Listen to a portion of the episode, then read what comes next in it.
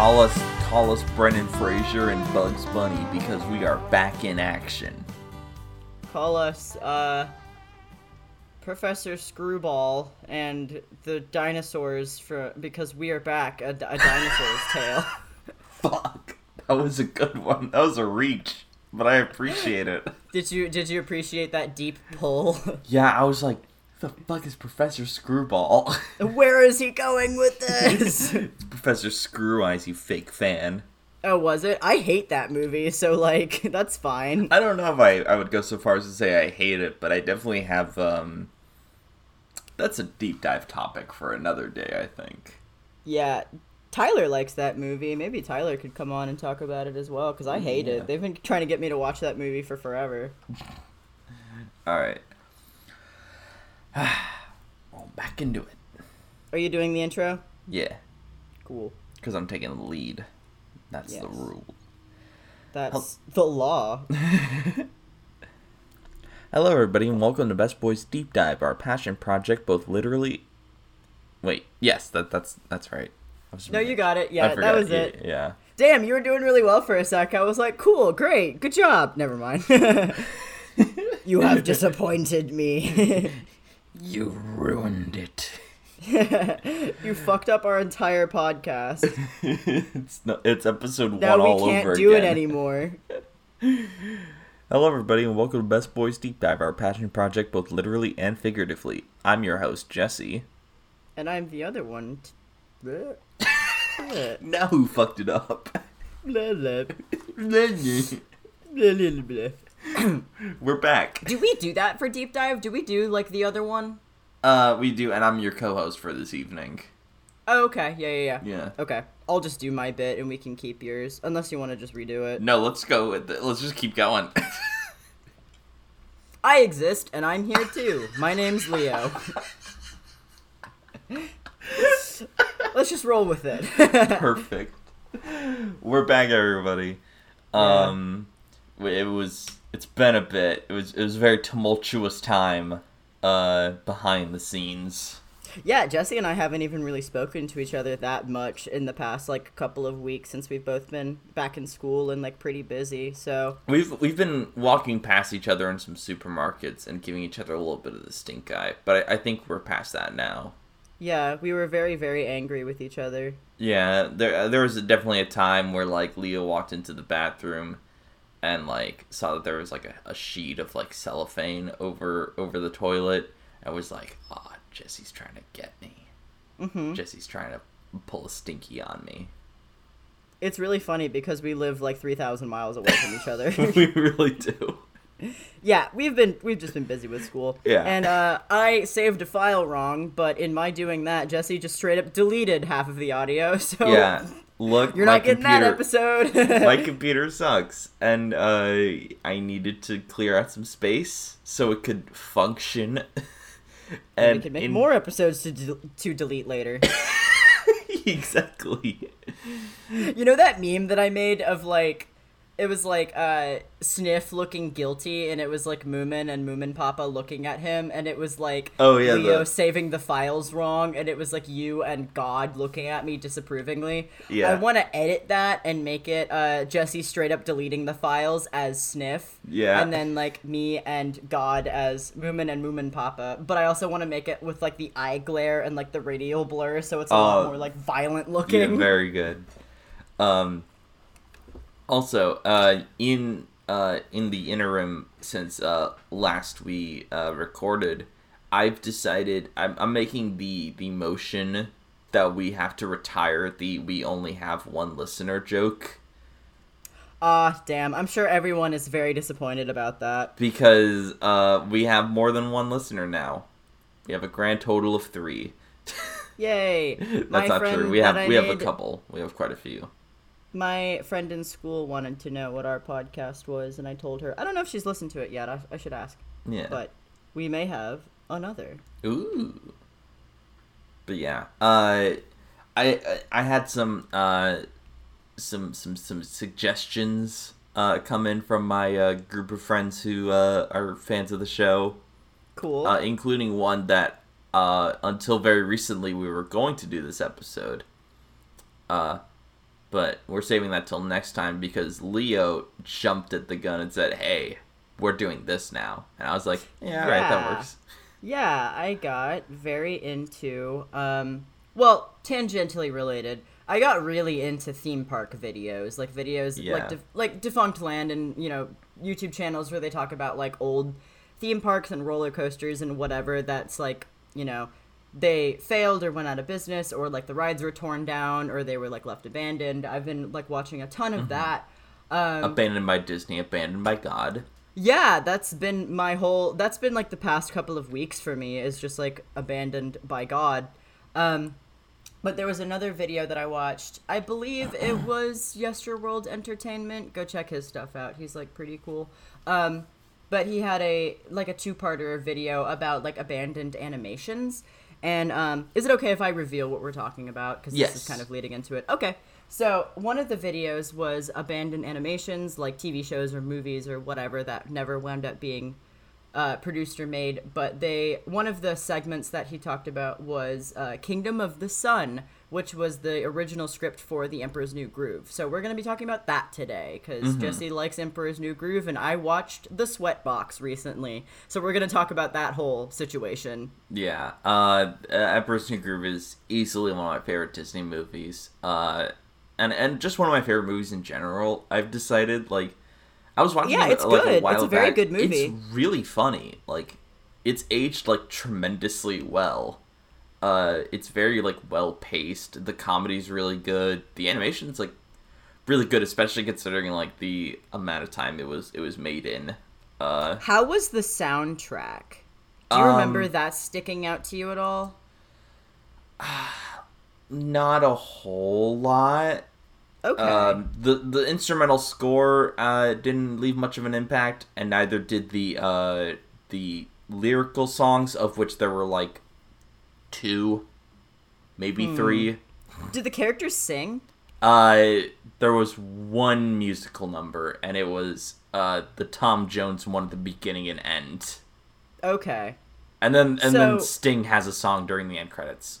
oh, he does get his song. Okay. Yeah, I it- didn't know if Sting was a part of it at all. Yeah, no, he, he still uh, performed the song "My Funny Friend and Me" for the uh, for the end credits theme. I think it was nominated for an Oscar. It's in my notes. I took notes a very long time back. Uh, Gotcha.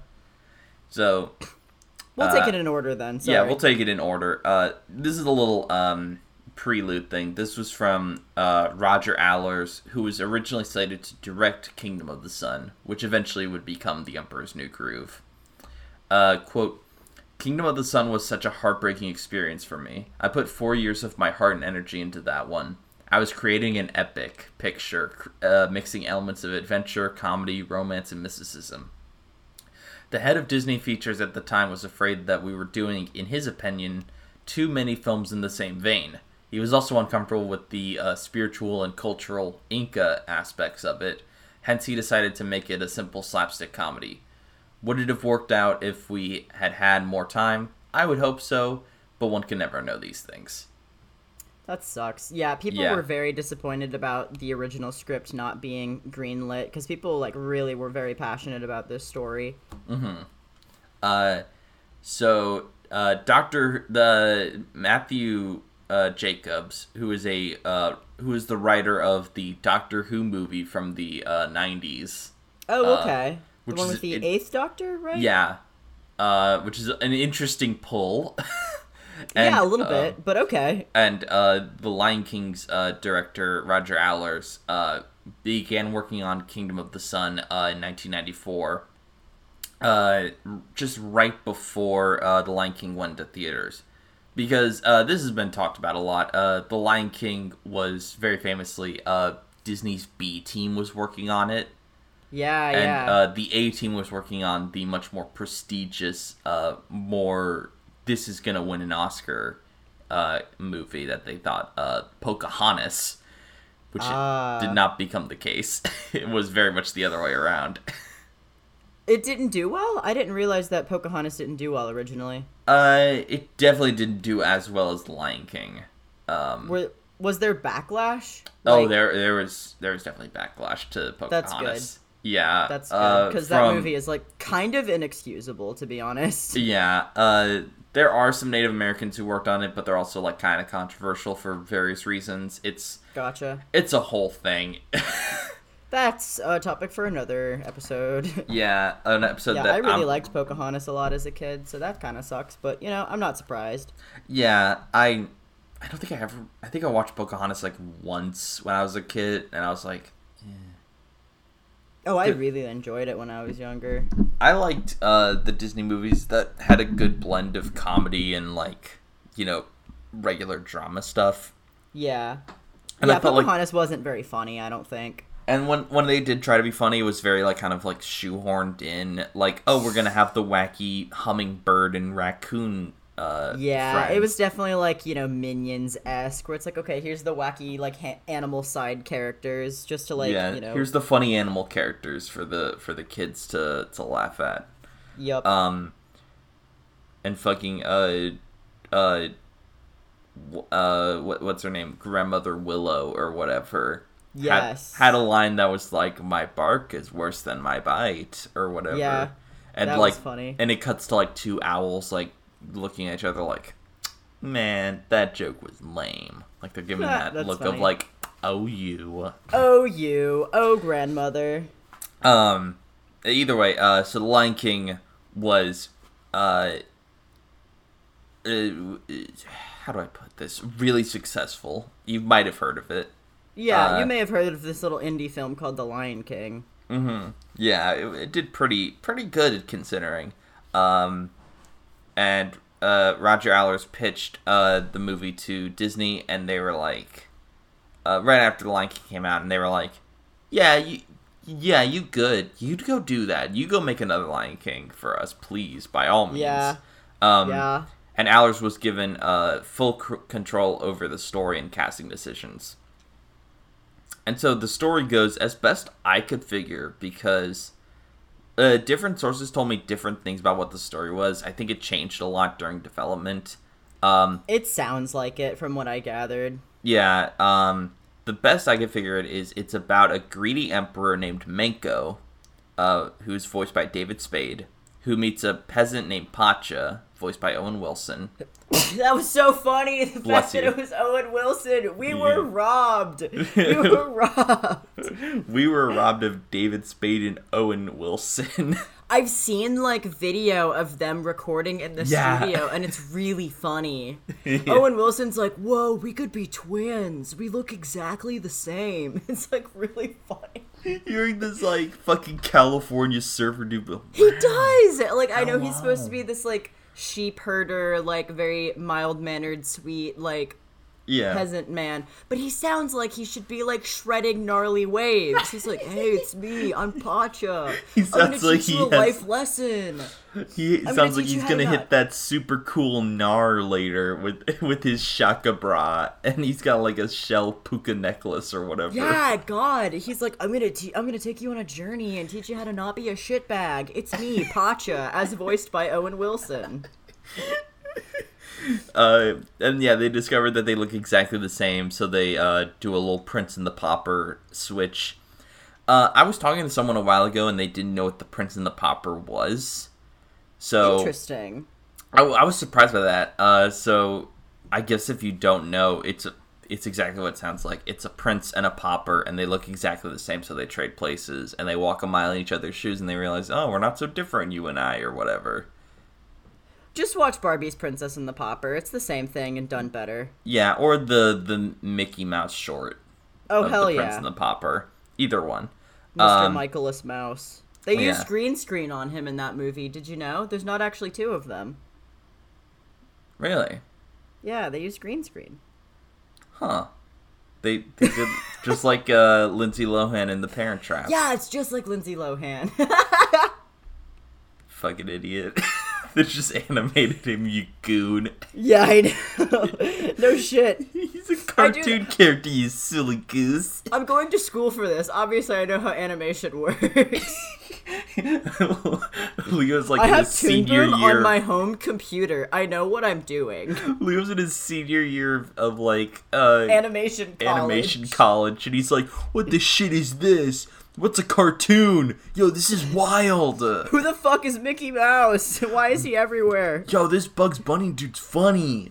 I want to meet him. You ever heard of Chuck Jones? Dude's a legend. Damn, how's he hanging out with Michael Jordan? That's so funny.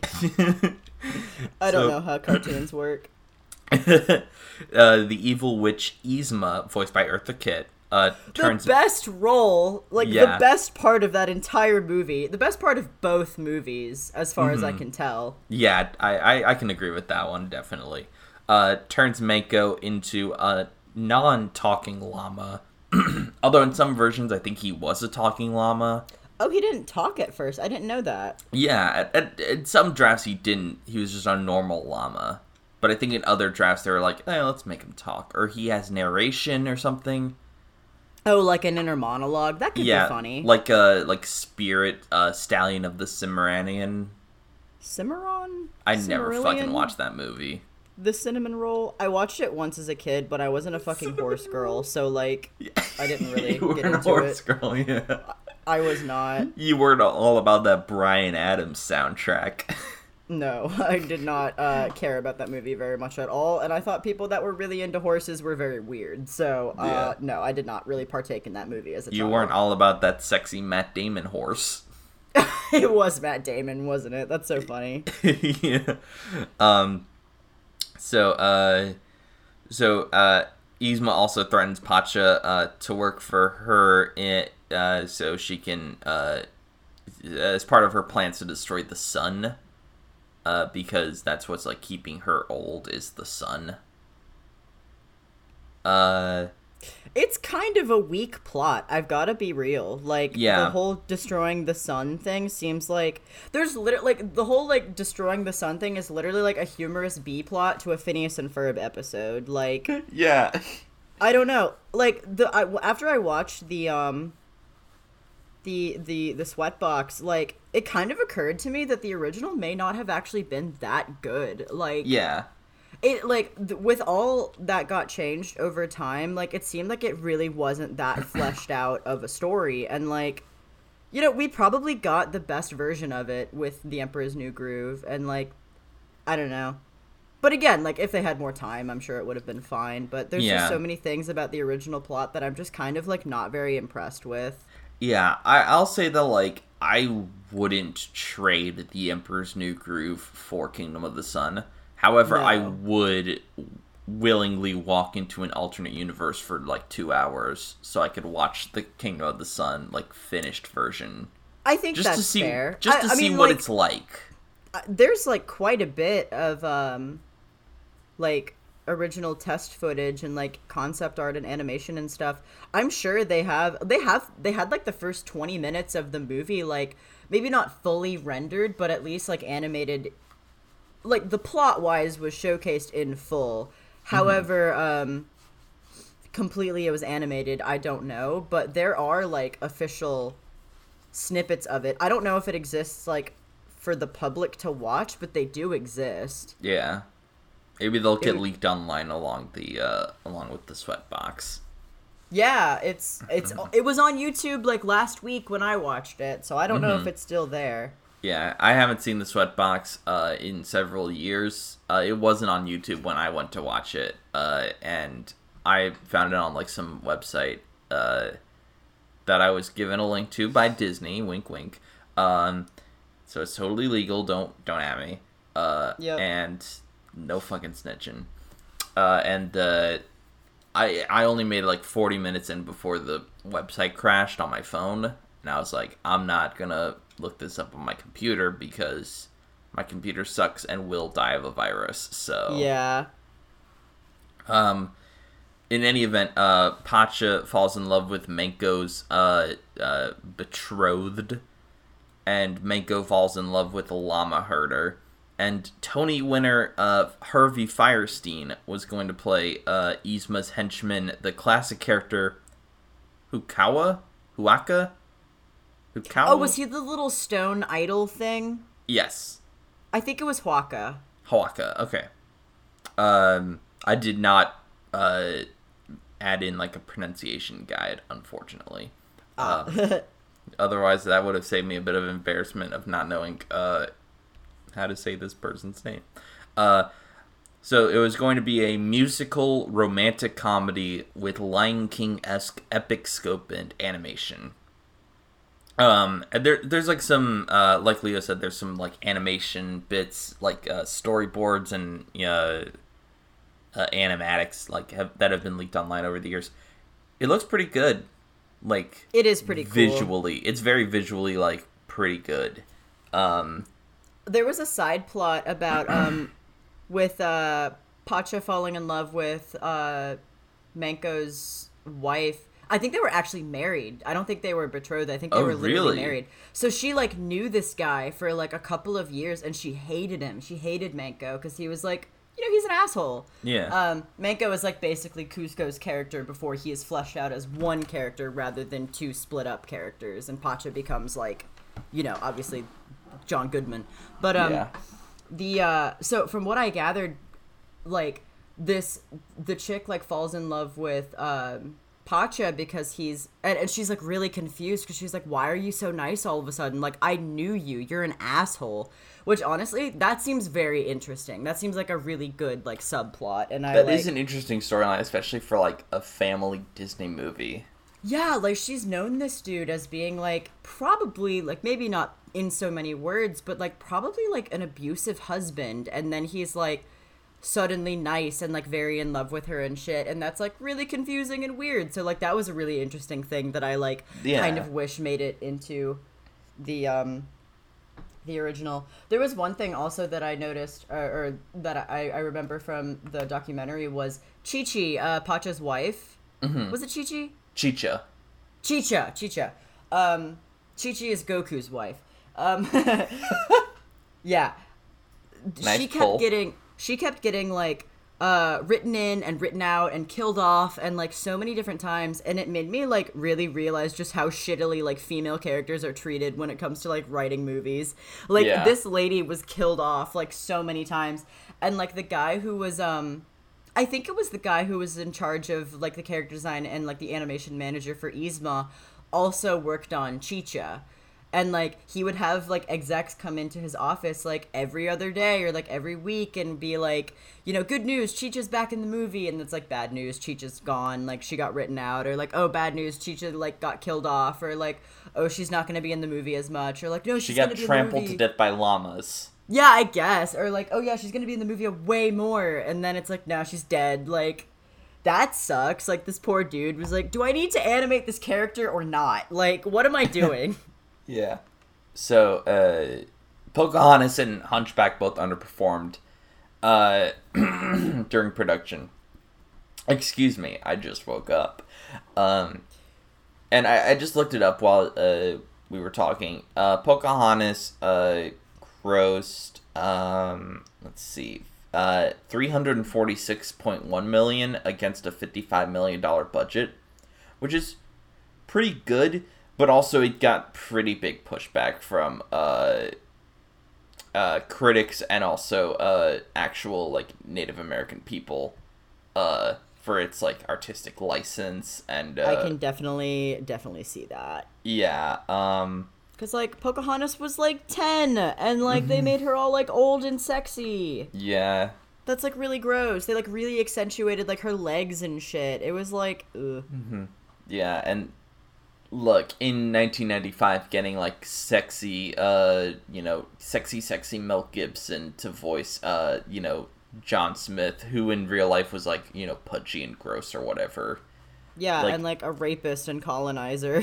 Yeah, maybe doing that was like a good move in the 90s, but now it is not a very good move because Mel Gibson is a noted racist and bigot and misogynist. Yikes. Yep.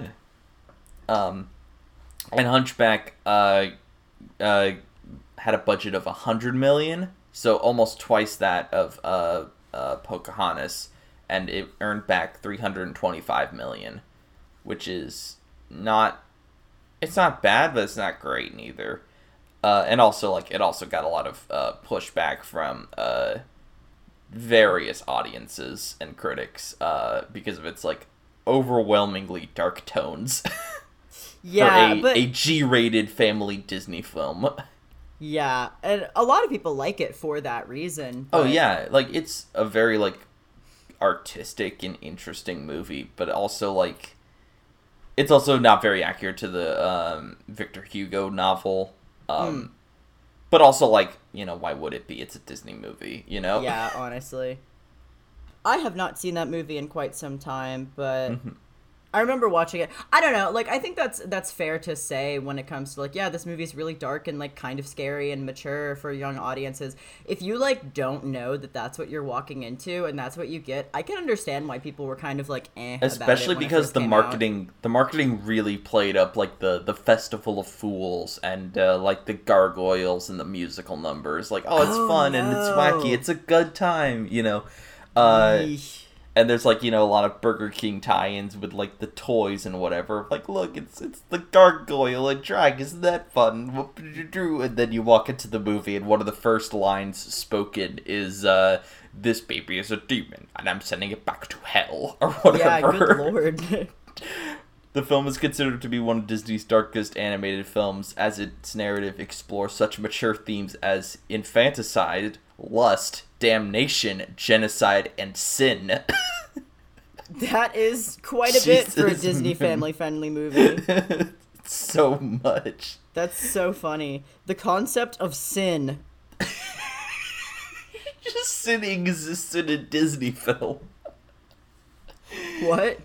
Sin just exists in a Disney film canonically. Yeah, like God, Catholicism exists. Maybe not God, but Catholicism definitely exists. yeah, the belief in God. Yes.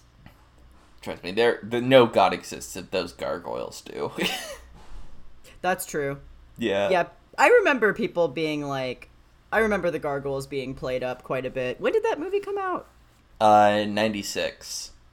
So that came out before I was born. But Mhm. um there was uh I remember seeing like, you know, VHS release like commercials for it and they I remember that. They played it being they played it up as being like pretty wholesome and family friendly even after it was released. Like Yeah. um the, I definitely remember seeing those fucking gargoyles quite a bit, like jumping around and like dancing and shit. So Yeah. uh yeah, they seem to kind of cover their tracks a slight amount. Yeah, look, I I went to a uh, a Baptist church uh, for my preschool, um, and look, they did have uh, in their toy selection for toys to play with. Uh, they definitely only had Clopin and uh, the gargoyles, and none of the other uh, none of the other uh, characters. They didn't have an Es- Esmeralda or a Quasimodo action figure, so Yeah, I'm sure they didn't will. have fucking Frollo, no, Mr. Hellfire himself. they didn't have fucking Phoebus or whatever. Yeah, Phobos. But yeah, so uh, those movies underperformed critically and commercially. Uh, so Disney was worried of the production costs and the lack of humor in Kingdom of the Sun. So they got That's uh, fair, honestly. Yeah. So they hired on the director of the movie Cats Don't Dance, uh, Mark Dindal, uh, to co-direct. Um, in 1997, Allers hires on Sting of Sting and the Police uh, to write eight songs for the film. Mr. Sting. Honestly, they played some of the songs in uh, the Sweatbox. They're not that good. Like they don't. Like Sting was like really talking about how he's like, this is my magnum opus. I'm putting forth like so much effort into this Disney movie, and they're changing the story, and it's like really conflicting with my artistic sensibilities. Blah blah blah. He was like he like whined his way through his like entire like this this entire documentary that I watched was just him complaining about Disney rewriting the movie and it not matching his songs. And like mm-hmm. they would play some of it and they were so like Wasn't a lot like of them the opening song was just "I love llamas" or whatever. Yeah, he's like there's one song where he says the word llama like a billion times and like yeah, I know that that like happens in the movie, but he's like, "Yeah, I'm writing like really good shit, and it's like llama llama llama llama llama. Like okay, dude, like cool. I will say, like, uh, they I don't know. He seemed of kind of up his own ass about the entire thing. He was Oh, like, Sting! Sting is known for being up his own ass about everything. So Yeah. I am not like super familiar with Sting as a musical artist or as a person. The most I really Mm-hmm. know about him is from the courtroom scene in B movie. So um yeah, I didn't really Oh, God, know much I about forgot him. he was in B movie. Yeah, that's like the only reason I know who he is. Sting, uh, from what I know of him, is uh, if you if you don't know who Sting is, uh, if you've ever heard "Every Breath You Take" or "Don't Stand So Close to Me," uh, that's him. Uh, or or Which if you ever heard, good songs. yeah, or if you ever heard the song uh, "Money for Nothing," uh, by uh, Dire Straits, he's the guy in the background singing,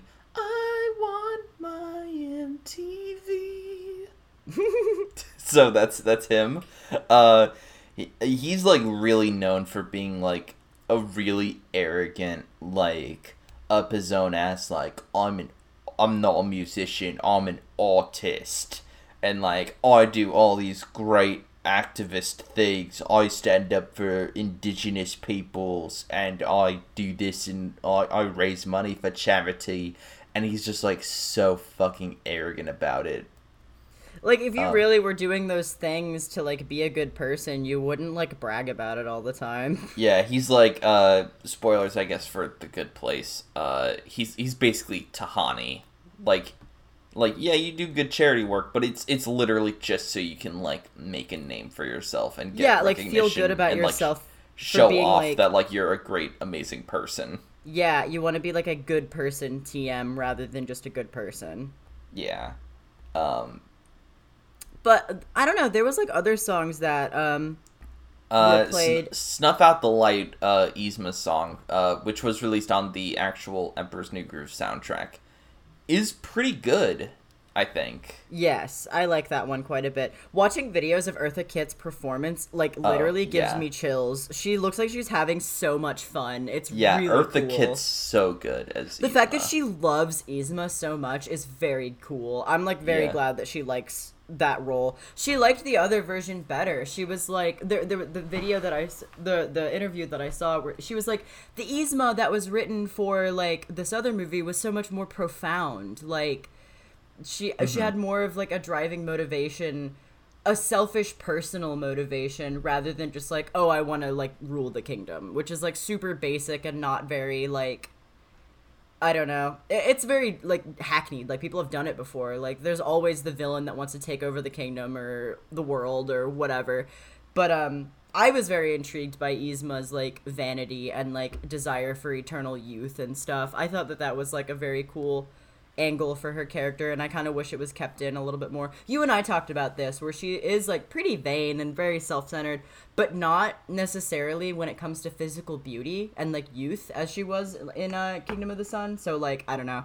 I just thought that was a really interesting part of her personality and I kind of wish that it was kept. Yeah.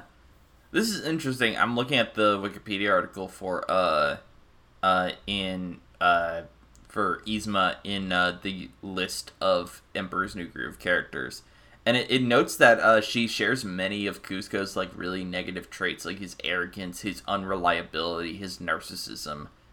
It's Oh, just yeah. like in a different kind of way. It's like, oh, that's interesting. She's like a Um, foil but like worse. Yeah. She also has uh, two twin nephews named Zim and Zam, who are voiced by Cole and Dylan Sprouse. That's very funny. Was that in the fucking Emperor's New School? yeah, uh, the uh, the TV series, uh, The Emperor's New School. Um, Which was Go- good. I remember watching it and liking it's it as really good. I watched It- it. uh, I watched an episode like pretty recently. It holds up pretty well. Like it's actually pretty funny. That's good. Um, but that's a story for another day. Uh, Sting's wife, uh, Trudy Styler, uh, is a documentary filmmaker. Uh, he uh, signed on to the movie on the bravado that Trudy would be able to uh, do a behind the scenes, like making of documentary. Ooh, Uh, okay. So, so she documents the filmmaking process uh, and directed the documentary that would eventually become uh, the Sweatbox. Yes. Um, so summer 1998, this is where we're at now. Uh, we are two years out from its uh, summer 2000 release, and there's no way it's gonna meet that release. Yeah. Um, uh, it's like very like it's very far not far in production. Uh, it's not it's not coming along as quickly as it should. Uh, studio executives. Uh, there was a studio executive who angrily uh, ran into the office of producer Randy Fulmer uh, and put his thumb and forefinger a quarter inch apart and said, "Your film is this close to being shut down." Yee. like just that's really aggressive and Holy fuck, dude. Calm down. yeah. Jesus. People are trying to write a cool story to make people happy. Like, chill Yeah. out. Your film is this close to being shut down. I'm gonna absolutely. I'm gonna. Your family is this close to being wiped off the planet. Like, chill out, dude. Fucking like, Walter Disney himself walks into your office and just like you're this close to getting your ass kicked You're out about to be canned, sonny boy. Like, calm down, dude. It's a movie. So Randy Fulmer goes to Allers and tells him that the movie has to be out in summer 2000 so it can meet tie-ins with Coca-Cola and McDonald's. Oh Uh, yeah, their thing like ended at the end of 2000 because there was more push for like healthy eating, and Mm-hmm. Disney was like, "Yeah, we probably shouldn't be uh, in cahoots with McDonald's anymore," so they Yeah. shut that down. Yeah, but they were uh, they did have uh, tie-ins with Coca-Cola and McDonald's earlier in production, and that's why they were really pushing for this summer 2000 release. Mm-hmm. So Allers asks uh, for an extension, like, "Hey, can we delay the release date for like a bit longer?" And Fulmer says, "No, we can't." And Allers says, "Okay, I quit."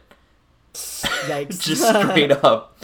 Uh, so Fulmer and De- Dindal uh, now had two weeks to salvage the film uh, before Disney cans production.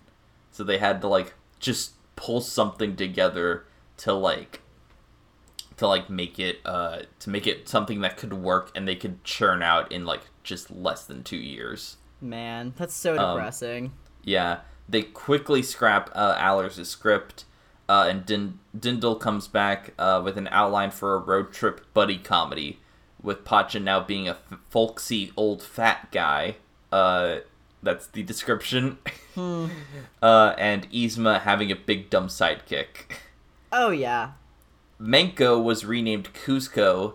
Uh, this is from the Wikipedia article. I don't know how true this is. is this the pussy thing? yeah, yeah. Yeah! Uh, Manco Manco was renamed to Kuzco uh, because uh, Manco in Japanese translates to cunt. Uh, they were like, "Well, we can't have that when we release this overseas." So, So the um I saw there was like a clip of an interview with David Spade when he was and he was like being asked about it. Oh, that's why. that's so funny. was I like- want to see this interview. He was like um you know, they uh I don't know if this is like Oh no, he was like yeah, apparently manko in Japanese means uh pussy, but uh that wasn't what bothered them. Apparently it also means bad movie in Turkish. Isn't that funny? I don't know if that's, so real. good. I don't know if that's true, but that was like from an interview with David Spade. I don't I think he was even like I don't know why necessarily, but these are two reasons. Turkish for bad movie. That's Isn't that so funny? funny. That's oh like- my god. Um. How wild. Uh, so the the film was delayed uh, to a uh, Christmas 2000 release. Uh, so they moved uh, the uh, CG animated movie Dinosaur uh, to be released in the summer. Uh, I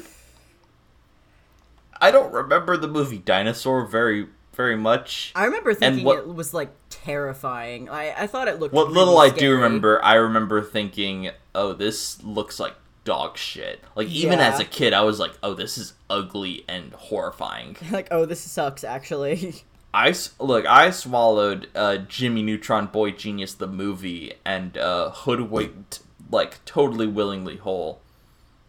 But I did not for a second think that Dinosaur was a good-looking movie.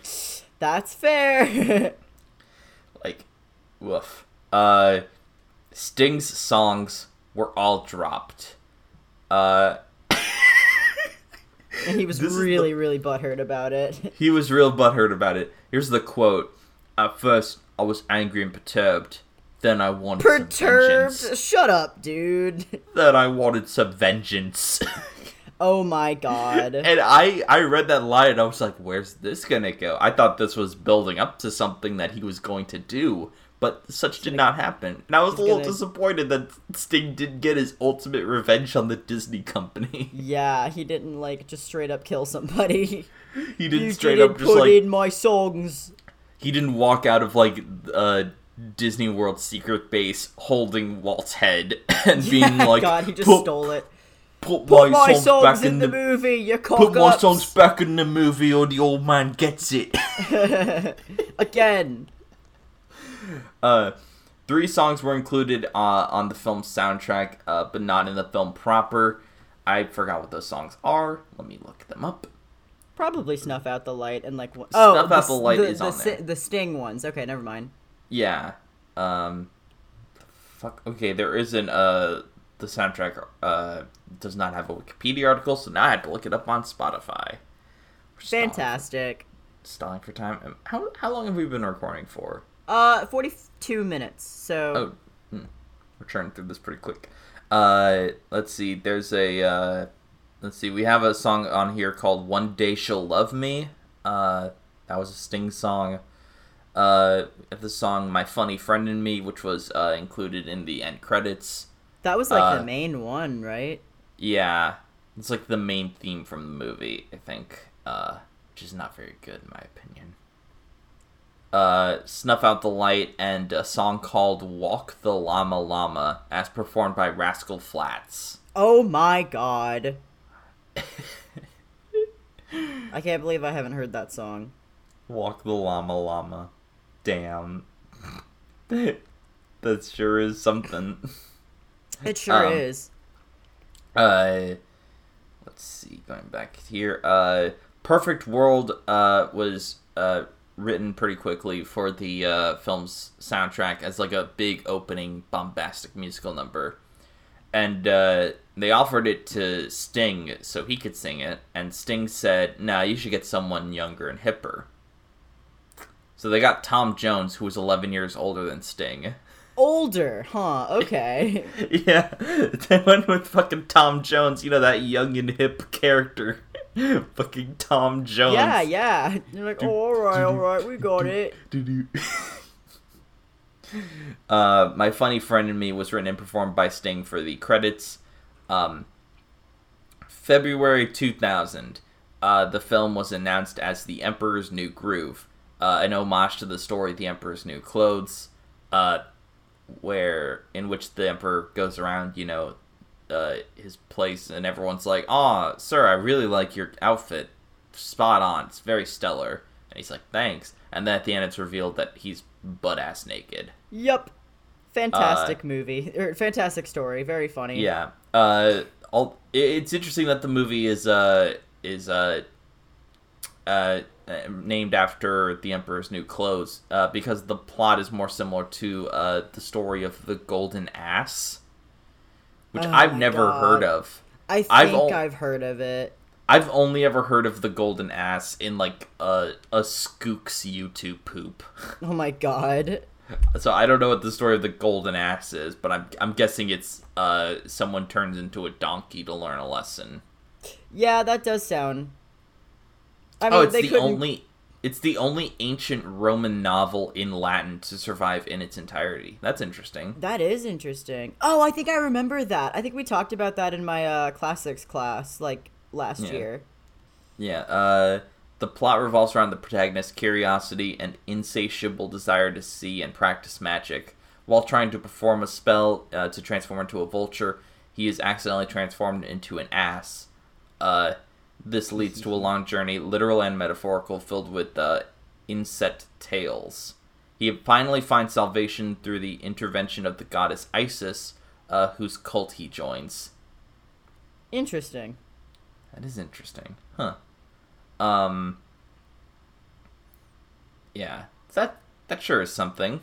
Yeah, Uh, it sure is. Yeah, uh the original ending of The Emperor's New Groove uh was going to see that um uh Kuzco would destroy a rainforest uh, to build Kuzcotopia instead of Pacha's village, uh, and would invite Pacha and his family over.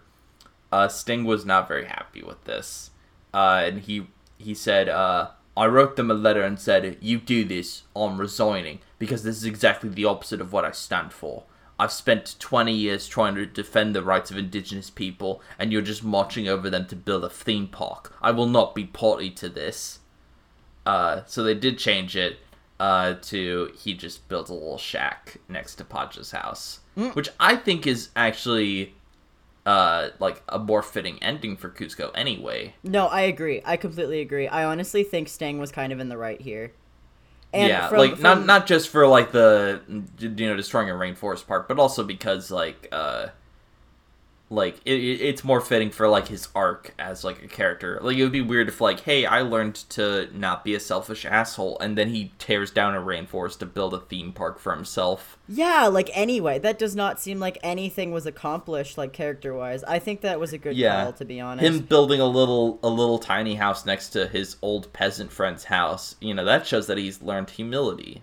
Like that's way better. That's like kind of sweet, honestly. That's a very good Yeah. like way of ending. He's living next door to his friend. Yeah, That's he's nice. like, I don't need, I don't need this whole thing for myself. I just need a place to hang out with people I care about. Like that's very very nice. Good job. Yeah. Um so the film came out Christmas of uh of 2000 uh and it uh well, it didn't do great. Uh, it opened the same weekend as uh, The Grinch with Jim Carrey, The Gunch. Uh, and in its first weekend in the U.S., it made uh, The Grinch made 55 million in its first week, and The Emperor's New Groove made 9 million in its first week. Yikes! Yeah, that sucks. I bet the people Uh, who were a part of this were just like so fucking disappointed that nobody liked it. Yeah, well, the critics loved it. Uh, like it was a it was a pretty like critical darling. Like most critics like think it's really funny and like it was like really good like at the time. That's Uh, yeah, it doesn't. Um, this is interesting. I just realized this. It doesn't constitute uh like a movie by the standards of the Academy of uh Motion Picture Arts and Sciences. What? Yeah, because uh, to be a like a motion picture, to be nominated for like best picture, uh, in the movie needs to be at least eighty minutes long, and The Emperor's New Groove is seventy-seven minutes long. Whoa! I didn't know that. That's weird. Yeah, uh, against a a budget of a hundred million dollars, and probably more considering all of the reshuffling behind the scenes and marketing and whatever. It grossed one hundred sixty-nine nice point three million. Uh, that's not good. Yeah, that's not very good. You only made sixty nine million dollars. uh, it's not Still good. more money than I will ever see in my entire life. oh, but like for you know. sure. But Like man, a- that's nothing. Fuck that. Disney really bungled it this time. Sixty-nine up, million dollars. That's chump Nice. change. Like, some fucking pennies in the pocket. yeah, that's nothing. God.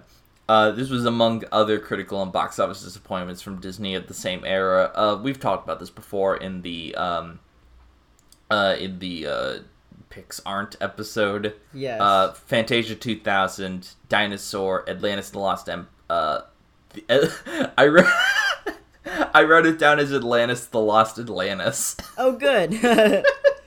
Just in case Planet, you weren't sure. Treasure Planet, Brother Bear, and Home on the Range. Uh, all underperformed critically and commercially. Uh, Lilo and Stitch was the only uh, critical and commercial darling uh, from that era. Yeah. It was nominated for just uh, one Oscar uh, for the song "My Funny Friend and Me," uh, which is honestly not a great song.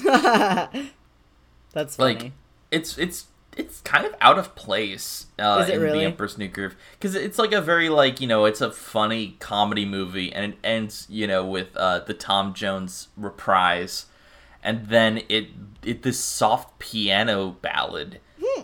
about friendship and like my funny friend and me like just comes in like all somber o- over the David Spade John Goodman credits like Huh. all right all right Sting All right. um It was nominated for just that Academy Award, and it lost uh, to the song "Things Have Changed" uh, by Bob Dylan uh, from the soundtrack to the movie Wonder Boys, which I've never heard of. Me neither.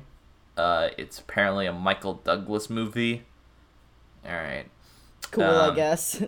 Yeah.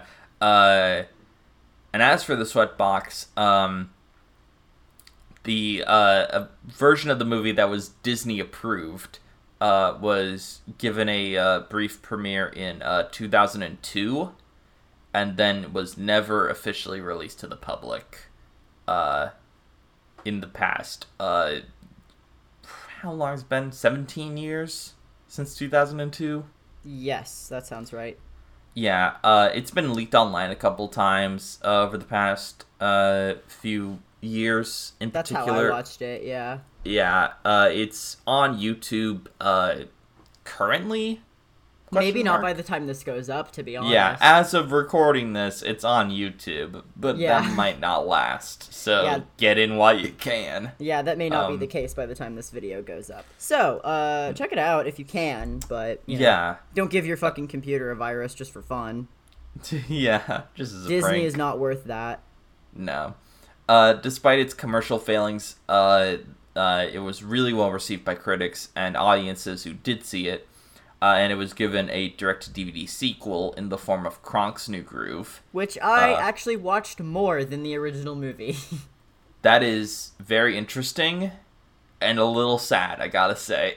you don't like I- Kronk's New Groove, do? Do you? I've you recently, recently. seen Kronk's New Groove. It's not great. it doesn't hold up very well at all, I would say. Kronk's New Groove. I, I think that deserves its own deep dive, as does the uh, the series, uh, The Emperor's New School, Mm-hmm. in which uh, Kuzco goes to high school, Yep, he sure does. so you can maintain being an emperor, but Yzma is the principal. it's it's pretty dumb, but I enjoy it. I, I remember enjoying it quite a bit when I was younger. Yeah. Also, I never I never really got around to mentioning uh, John Goodman was recast uh, as Pacha, and uh, Patrick Warburton joined the cast as Kronk. Yeah, Uh, Kronk who- wasn't even in the original movie, which is crazy. Yeah, he was Kronk is, like, originally. possibly one of the best parts of the that entire movie slash franchise. Oh, totally. Like, like Patrick Warburton's performance, like that, that really dry, you know, like Kronk voice is so, like, so distinct and iconic. He's very funny. Like watching videos of him It's voice so funny, like, he's just like in a hilarious. t-shirt and sweats, but it looks like he's having the time of his fucking life. It's like really funny. Yeah. I was watching a, a video that went around on Twitter a bit ago of like uh, Patrick Warburton reacts to uh, uh, Patrick Warburton impressionists or Oh, whatever, no. and it was like you know videos of people doing like uh, you know like um, Dragon Ball Z abridged style dubs or whatever of anime. Okay, that's pretty Um, and some funny. characters were given like Patrick Warburton style voices, and he would laugh at all of them and just be like, "Well, this is a great impression," and I really like. He has actually a very quiet voice. Aw, that's so nice. Like he just goes like, "This is a very good impression," and it, it's it's really nice, and it's you know it's a total blessing to like you know have people who want to impersonate you in the first place, and it's like, oh, that's nice. yeah, Like, he, I'm glad ex- he's cool about it. That's nice. I was expecting him to be like, "This is pretty good." I would say that he needs to work on this. I was expecting him to do that, but he was just like, "This is really good." yeah, he's job, like, y'all. hell yeah, Like, dude. It's really nice. he seems like a very pleasant man. yeah, I hope he's There's like. an interview of him on. Larry King of all goddamn places. Wait, what? There's a Larry King interview with uh with Patrick Warburton. Hmm. it's very interesting. It's a lot of it's ta- a lot of it is them talking about God, which is Oh my god, really? That's funny. I think Patrick Warburton is religious. Huh. It's surprising. Um, so uh, believes in God. yeah, there's some. Uh, we got some IMDb fun facts. Uh, we haven't been recording for very long, so that's. I guess I'm gonna have to bust out a segment or something. Uh, I don't mind it being a shorter episode. That's fine. I want it to be an hour and a half. I feel like that needs to meet our standards. I mean, we could talk about other shit. We could Yeah, have like a mini best boys and talk about some shit from school. That's true. Yeah, yeah. Um, We could edit that Uh, part out. yeah, this was uh, the uh, first Disney movie to show a pregnant woman. Uh, yeah, I remember that. because Chicha uh, is pregnant uh, for most of the movie. Um, and yeah, that, that's never happened before. I think Hercules or Tarzan, one of those, uh, was the first male Disney character to have nipples. Yeah, that's And I funny. think I think I remember that. Yeah, the actor uh, for that character was like really into it. He was like, "Yeah, I actually like was the voice first Disney uh, male to have nipples." like it was really funny. That is really Be- funny. I feel like I if would you be look into at, that like- too. I'd be like, that's neat. Okay. Yeah, because if you look at Aladdin or Gaston or anyone else, like they all like have they're just sanded off. Like yeah, they just they're like anime exist. boys. It's weird. They just have like little pasties over them or whatever. yeah, God. Um.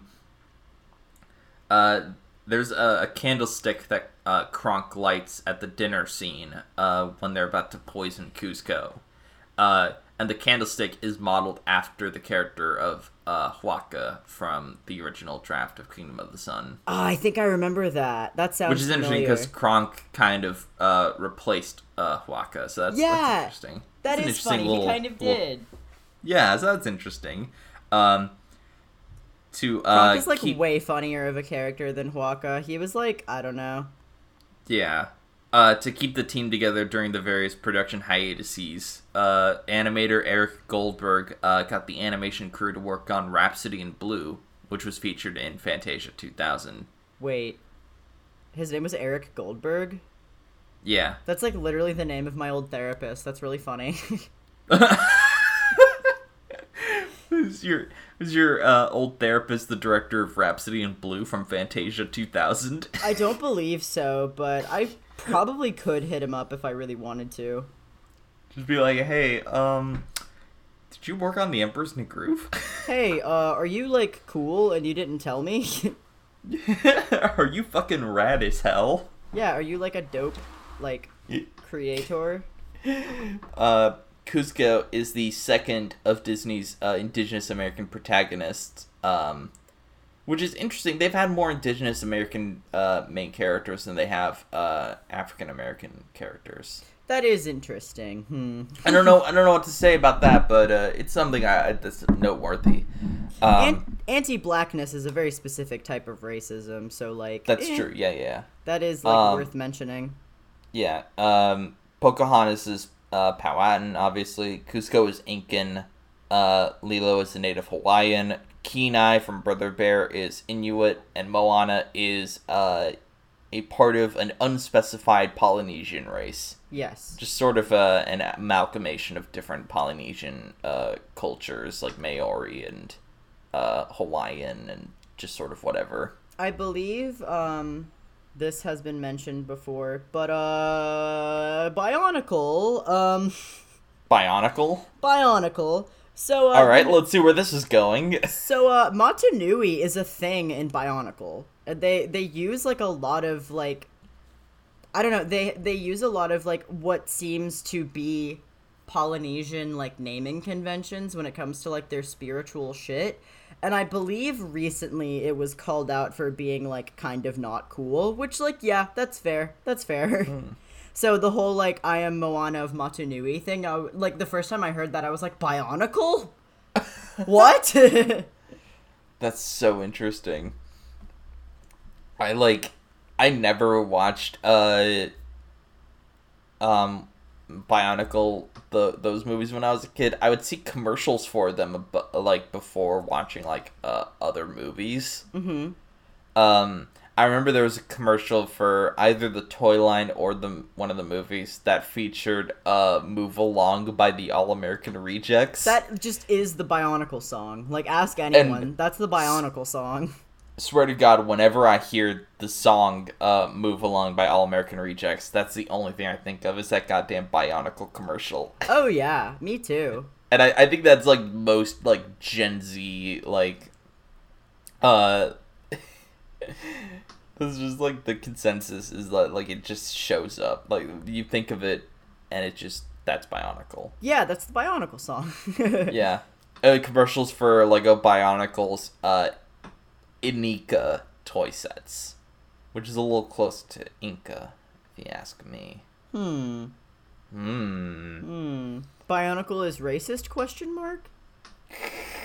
God. It was also played. it was also played at President Barack Obama's Grant Park rally in 2008. What the Bionicle song? Yeah. Obama himself sang the the sang the Bionicle song. Fuck, could you imagine just. I Whatever gotta keep its time. Move along, move along. Like I know you will. My fellow Americans, uh, I don't know the song. my, my fellow Americans, uh, Bionicle. uh, Bionicle. And please help me in, in welcoming uh, the All American Rejects. For hosting this uh, Bionicle convention. God, jeez. Obama's a really big Bionicles fan. He just never Oh yeah, anybody. he's he's really into like uh emo pop punk from like the mid two thousands. Oh yeah. He's all about like, oh man, I can't get enough of that Fall Out Boy. It took like every ounce of um like uh Congress doing its thing to keep um Obama from signing an ex- executive order forcing MCR to get back together.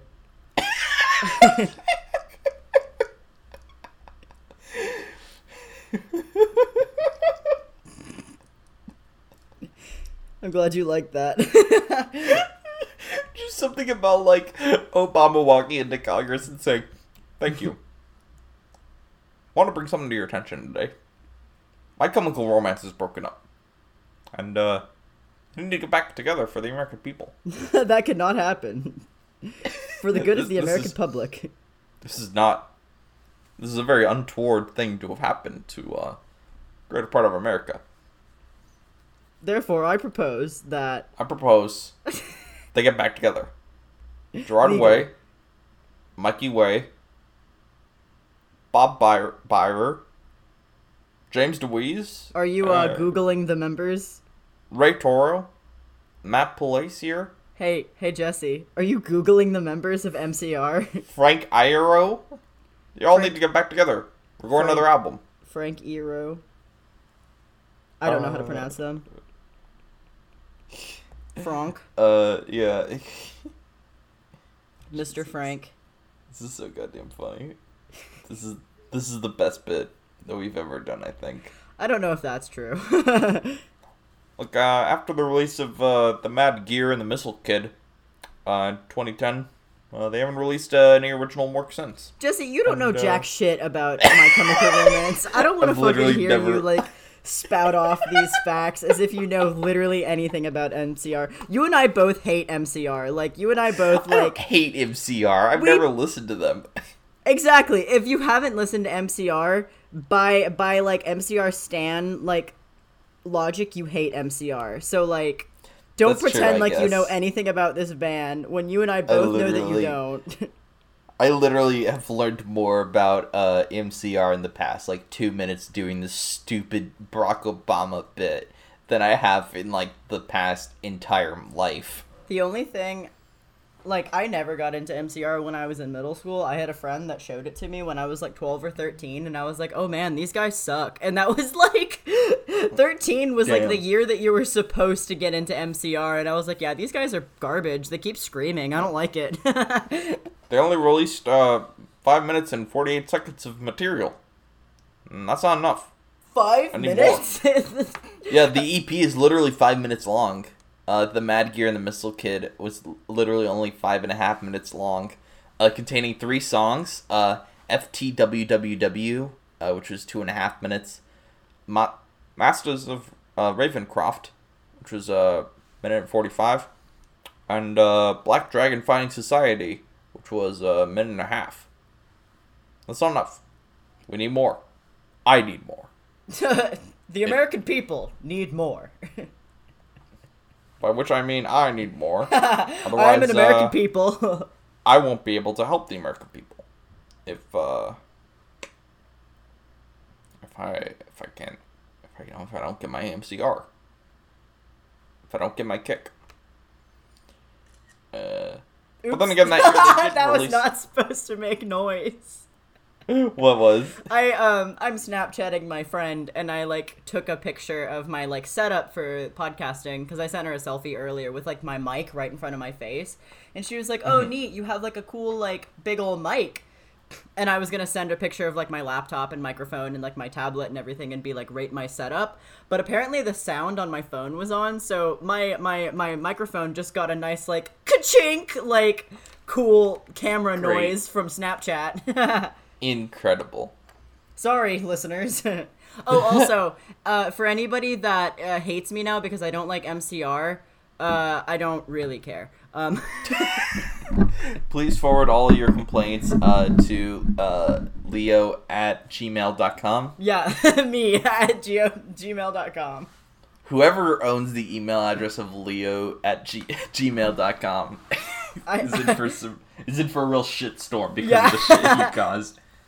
So we've been recording for an hour and seven minutes. What do we want to do currently? Jesse has a problem of buying Blu-rays. Oh shit. What has she bought recently? Oh shit. We're back. We're back with it.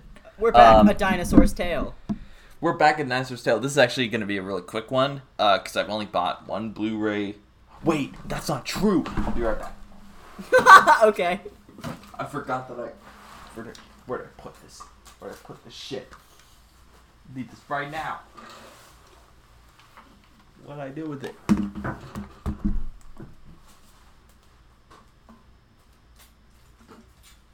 It's under this mound of clothes. I don't know what I did with it. There it is. I did it. Cool. What did you get on Blu-ray?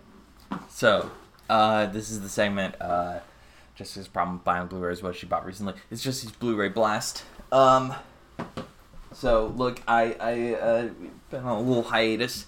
Haven't haven't bought many Blu-rays, but I have bought uh one and a half. One and a half. I'll explain.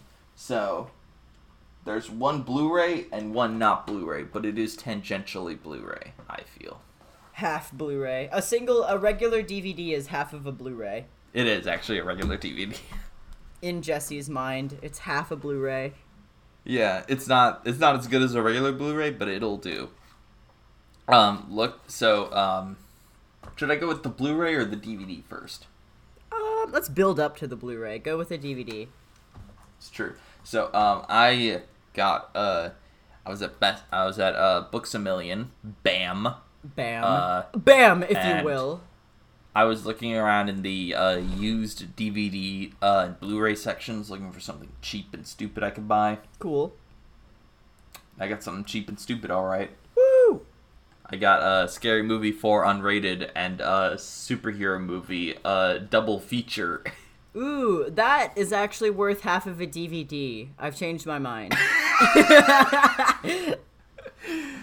it is uh the uh the scary movie for uh uh promises uh it's unrated and uncensored over two hours of hilarious bloopers outtakes deleted scenes and more Ooh, more? yeah I um, can't wait. Oh shit. Sean Edwards of Fox TV says it's the best scary movie yet.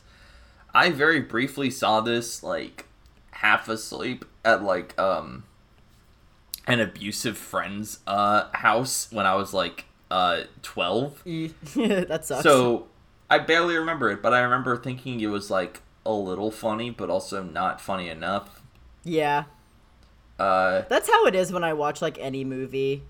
Like it fe- whenever it I watch any comedy movie, I'm like, this isn't that funny. Yeah. Um it fe- but it features an avalanche of hysterical celebrity cameos, including Carmen Electra, Charlie And- Sheen, Avalanche? What a weird way of putting that. Carmen Electra, Charlie Sheen, Shaquille O'Neal, Lil Jon, and Dr. Phil. Oh my god, I feel like I remember And- that. And here's the thing, if you look at the DVD cover, Is he on it? Oh my god, I can see him. he's right there in between Jigsaw and Shaq. That's so funny. How did they get him to agree to that? I don't know. How did like, get Yeah, Shaq okay. to agree to this? Yeah, okay, I'll be in your movie, whatever. The, you know what they did? They walked up to Dr. Phil and they said, You're ugly, you're disgusting, I'm gonna kill you. Be in our movie. Be in Scary Movie 4. He's like, well, I guess I have to. and superhero movie, for some reason, stars Drake Bell. I remember As- that. Yeah, as uh, the superhero the Dragonfly, which is a parody of uh, uh, Spider Man. It's mostly a parody of Marvel movies. Uh, Yeah. But there are some. Uh, I remember the trailer has a scene where um, uh, Superman. It's the scene from Superman Returns where he gets shot in the eye and the bullet bounces off of him. Uh, but instead, it, uh, it he gets shot in the eye and he goes like, "Ow, that hurt." Which is a great joke. It's a really good joke. That is pretty funny, honestly. He's just like, damn, that sucked. it's like such a lame joke. Ow, God. Why did you do Ow. that? Ow, dang it. Carl. Fuck, that Sucks. hurt. Um, so yeah, these movies are very famously not very good or funny. Um, although superhero movie does contain Pamela Anderson and Leslie Nielsen. Uh, so make Pamela that what you Amela? will. Yeah, Miss Pamela Amela. and Leslie Leslie Nelsie. Leslie Nesley. Yeah. Um Carmen a Carmen. Uh Charlie Charlie. Doctor Dr. Uh, Factor.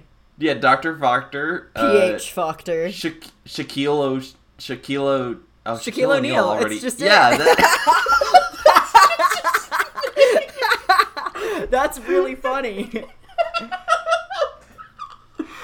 it's just Shaquille O'Neal. It's just Shaquille O'Neal. Wow. It's just Shaquille O'Neal. What great Fuck, character design naming him something that rhymes. Great character design. I really love- I really love- fictional character Shaq. I really love Shaquille O'Neal's character design. No, you know, it's like it's like naming like fictional characters like Clark Kent, like something with alliteration or like something that rhymes. Um Yeah. Shaquille O'Neal is is no is no um is no exception. So I really thought that um the people who acted in scary movie and superhero movie, you know, those kind of like the movie movies, I always figured that they like didn't have careers outside of being in these movies. Like they're just fucking nobodies. I always assumed that. Would you like to know who's in Scary Movie 4? In like the actual cast. Like not just like weird celebrity cameos. Who? Uh Anna Faris, Okay. Regina Hall, uh, Bill Pullman, Anthony Anderson, uh, Kevin Hart, Michael Madsen, uh, Phil McGraw, Leslie Nielsen, Molly Shannon, and then the, all the weird celebrity cameos. And superhero movie has Drake Bell, uh, also Kevin Hart, Brent Spiner, Jeffrey Tambor. Oh shit, Brent Spiner's in it? That's funny. Yeah, like just like hey, let's just get like whoever we fucking can. I Yeah, guess. Phil Collins, you know, Phil uh, Collins. you know, Phil Collins, the uh Ch- like Chuck E. Cheese, like the the Keebler elves, like all everyone. Just grab everyone. But yeah, it's just it's just a really I have I haven't seen any of the movie movies in a very long time. I remember um I think the last one I saw was uh I don't remember if it was them or if it was a knockoff of their work, but it was uh the Starving Games. Oh yeah, yeah. Yeah, uh There which was also Vampires Suck. I actually saw that one. Yeah. Um I get the starving games and the hungover games mixed up in my head sometimes. That's funny. because because yeah, there was a parody of the hangover and the Hunger Games. Um the uh, the the starving games, the one I saw uh, at the end, the Avengers show up and they recruit Katniss. Uh, okay. And Haw- Hawkeye's like, "But I'm here," and everyone's like, "Yeah, but we fucking hate you, Hawkeye. Get out of here, you fucking loser." Wow. and there's like no joke to it. It's just it's just the Avengers are here now, and Nick Fury's there. Look, it's it's those look uh, the Na'vi from Avatar are there. Everyone hates uh, Clint. Yeah, I'm I'm gonna watch these movies later. I'm expecting a lot of like Britney Spears jokes. I'm uh, expecting a lot of very topical, timely Britney Spears, Pamela Anderson, like Paris Hilton jokes. Yeah, very um, very well. like really written. topic. Yeah, like really topical. Like, oh man, leave Britney alone. Haha. like, oh man, fucking R. Kelly peed on that person, haha, or whatever. Got him. Got him. Snatch his wig. they And didn't say the other- that back then. No. God, could you imagine? I, I I, recently watched uh, a video about the movie, um, uh, the movie Superfast, which is uh, a parody uh, by these guys of uh, the Fast and the Furious. hmm. Um, and they were talking about the budget of the movie. Uh, and it there there's not like a single effect or stunt in it that looks real, like in any way, shape, or form. Yeah. The movie cost twenty million dollars to make. Isn't that just like the most disappointing shit you ever hear? Like this like Yeah. terrible movie that nobody likes and adds like no cultural relevance or anything cost just like so much to make when that money could have been spent for like literally so many other things.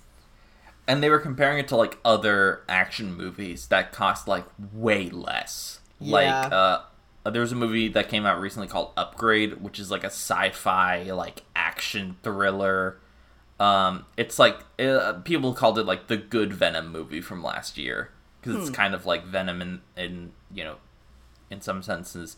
Uh, it costs like 6 million to make. Yikes. Um the see. movie Ex Machina, which is about like the android robot woman.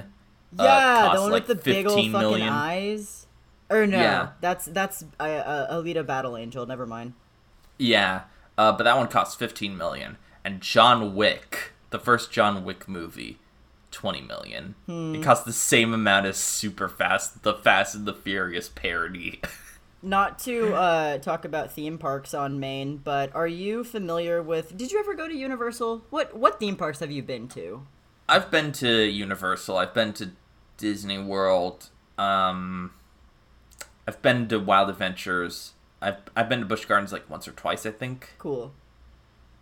I, don't, I think that's it. Okay, cause um, uh, there was a, there was a. Do you remember earthquake or like the disaster ride at um No. at Universal where they like? I remember you- they had a t- they had a Twister attraction that wasn't a ride, but you walk in and you like you're in a creaky like kind of rickety hallway, and you look out the window and the cow flies by, Yeah. and it like looks way faker than it does in the movie.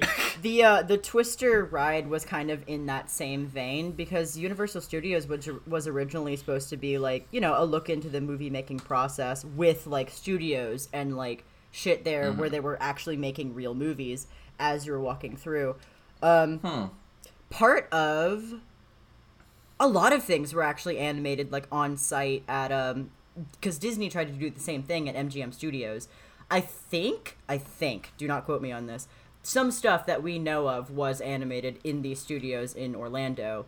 Um, Atlantis being one of them. I think Emperor's New Groove was also animated at MGM Studios, but I'm not entirely sure. I'll have to like check. But That's um, interesting.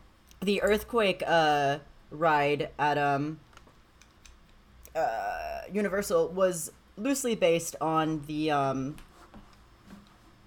uh it, there was like the movie earthquake right like it was based on that movie I think so. There were a lot of like disaster movies from the '90s. There was probably one called Earthquake. yeah but they um after a while people like didn't really know about that movie as much as they used to so they just kind Yeah. of rebranded it as a, like a generic like disaster uh special effects show um and then it was eventually taken out. I wrote it. I went on the like disaster thing. It was like pretty pretty okay.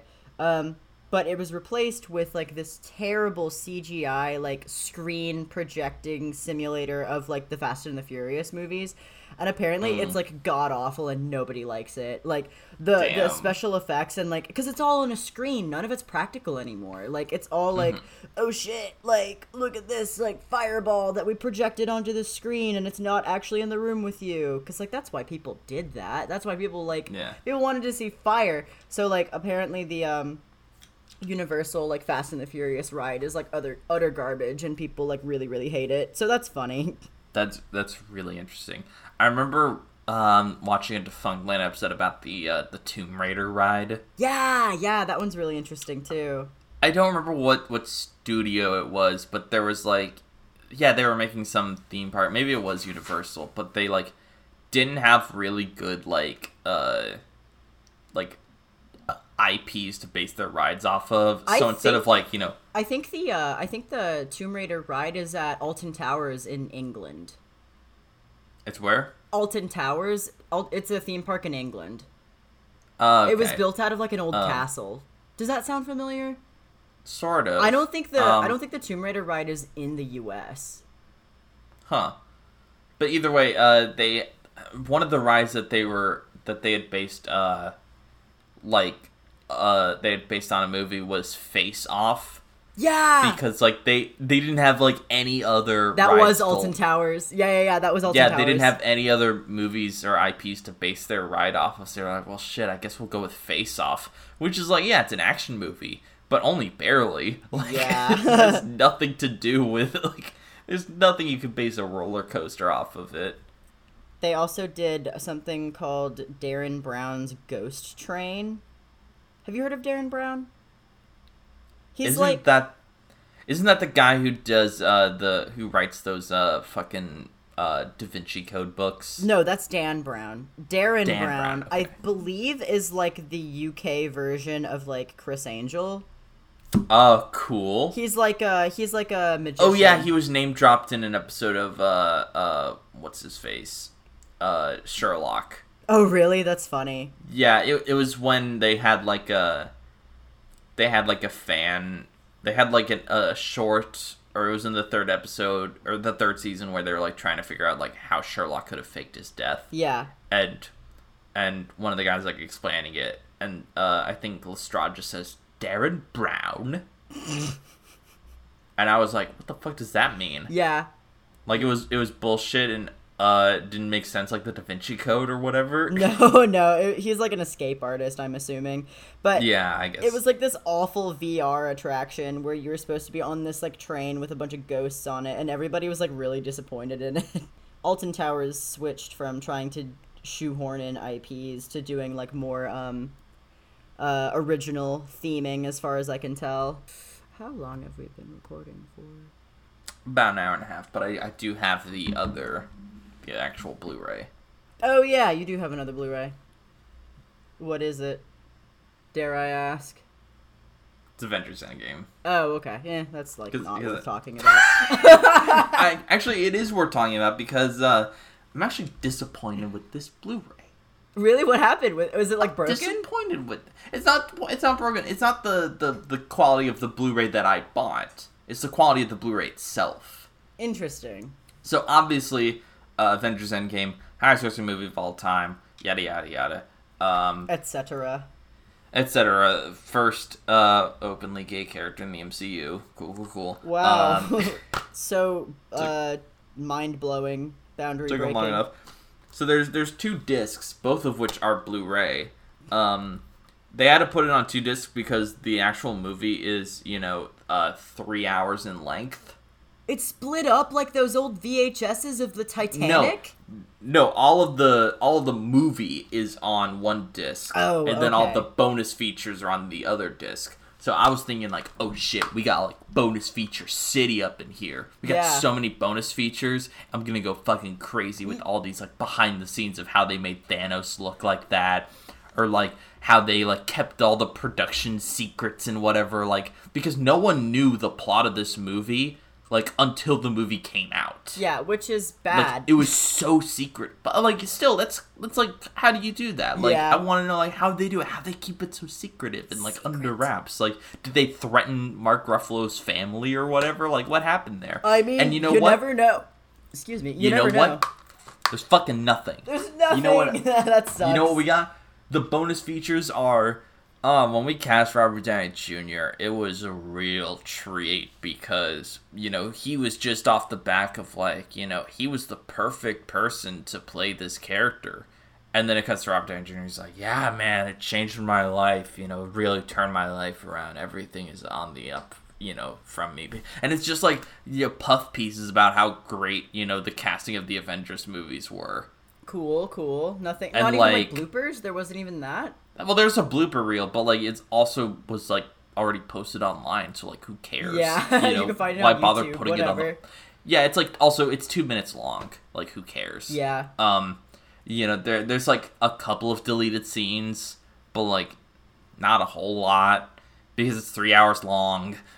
Yeah. you know, so like they pretty much used everything that was like worthwhile.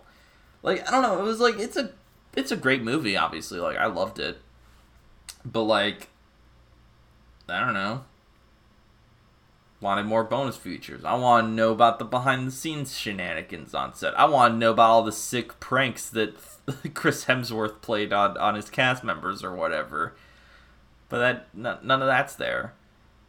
It's all just like, man, working on the MCU for 10 years sure was something. I had fun. I- the end. I remember writing Iron Man 2 like it was just yesterday. Boy howdy, I sure do like like working with that. There's like a nice little like uh send up to Stan Lee on there, which is like, you know, that's nice. yeah. I It's- figured it's they would do something like that. Yeah, it, it's a sweet little little little tribute to him, but like there's something really like special, you know. It's just you know, it's all just like, oh, isn't the MCU great? And it's like, okay, but like, can we like, Yeah, but I want to see like- funny stuff. Like I don't care I wanna- you I- guys. I want to see like the making of, like, I want to. I guess they couldn't do a making of because like it was so secretive that they couldn't, you know, keep like a lot of the behind the scenes footage. I guess Maybe I don't know. I guess that's why, because I can't understand why else, you know, they wouldn't have like behind the scenes footage of like, I don't know, getting Chris Hemsworth in that fat beer gut or whatever. Yeah. Or they I think they did do that, but like it wasn't as interesting as I thought it was gonna be. That sucks that they had like all of this space, like an entire fucking disc, and there was like they have nothing an on entire it. Blu-ray disc. What? Yeah, like it's an entire Blu-ray disc. Put shit on it, and it's just not as interesting as I was thinking it was gonna be. That Um, sucks. Yeah, uh, th- that's disappointing. I feel it's poor form. Re- but every every fucking DC fanboy's like, oh, they need to release the Snyder cut of Justice League. How about release the the cut of uh, Avengers Endgame Blu-ray where they have like all the bonus features and like better bonus features. Give me more bloopers, damn it. Give me more like I want to see. I deserve I wanna fun see- tidbits. I want to see in real time an animator working on making on putting like uh Thanos's crow's feet. yeah, I want to see the person that made his chin look like that. I want to see the person who put all the pores and wrinkles in his cheeks. Ew. Face cheeks, not ass cheeks. Worry not. I need to see his ass cheeks. I wa- I need to see. Look, I'm actually a little bit surprised that they didn't have like, like they didn't add into the blooper reel like Ant Man shrinking down and trying to go into uh, his butt or whatever. I'm actually surprised that they didn't do that. You know how they like make bloopers like intentionally sometimes for those blooper reels, like they'll they'll make one hap actually happen like on purpose just for the bloopers. yeah, uh, The Incredibles actually had like separately animated bloopers that were very funny. Some of them were like half, oh, all the some of them were like half animated too. Like Violet's hair was like fucked up. It was really funny. Oh yeah, and there there's some like uh behind the scene. Uh, there there's some like the Toy Story two and uh a Bug's Life or whatever, or Monsters Inc. where the end credits show all the bloopers and it's just the characters like falling over or whatever. Yeah, they're very funny. the Some, do you remember Yeah. the uh, the Lion King bloopers where it was just like the voice actors Oh, fucking yeah. up, but they animated like to it? It was really funny. Yeah, I love James Earl Jones trying to he's like warming up, up, and roar. he's just going like. He's just going.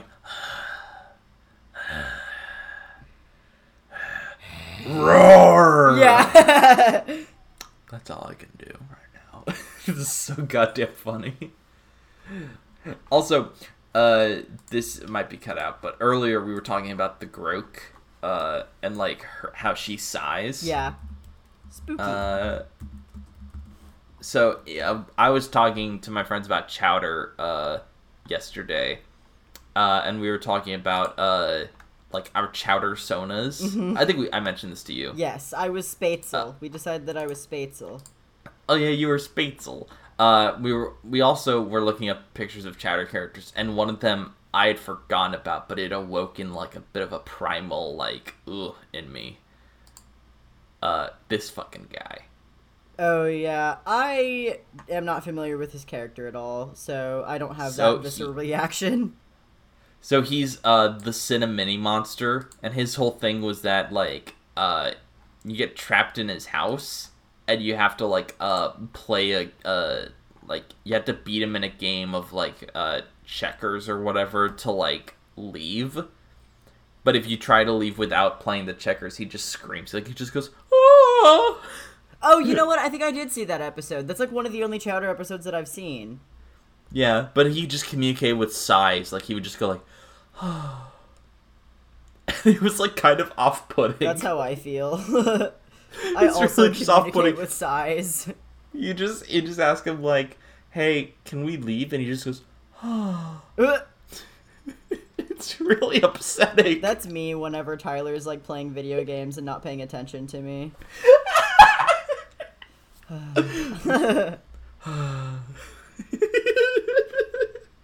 I think I've seen you do that too, Tyler. Oh yeah, I'm the worst. I mean, Tyler's also the worst, Oh, so yeah. it's a match made in heaven. Ultimately, Tyler is also the worst. you're both the worst, but in in honestly the same ways. We bring out the worst in each other.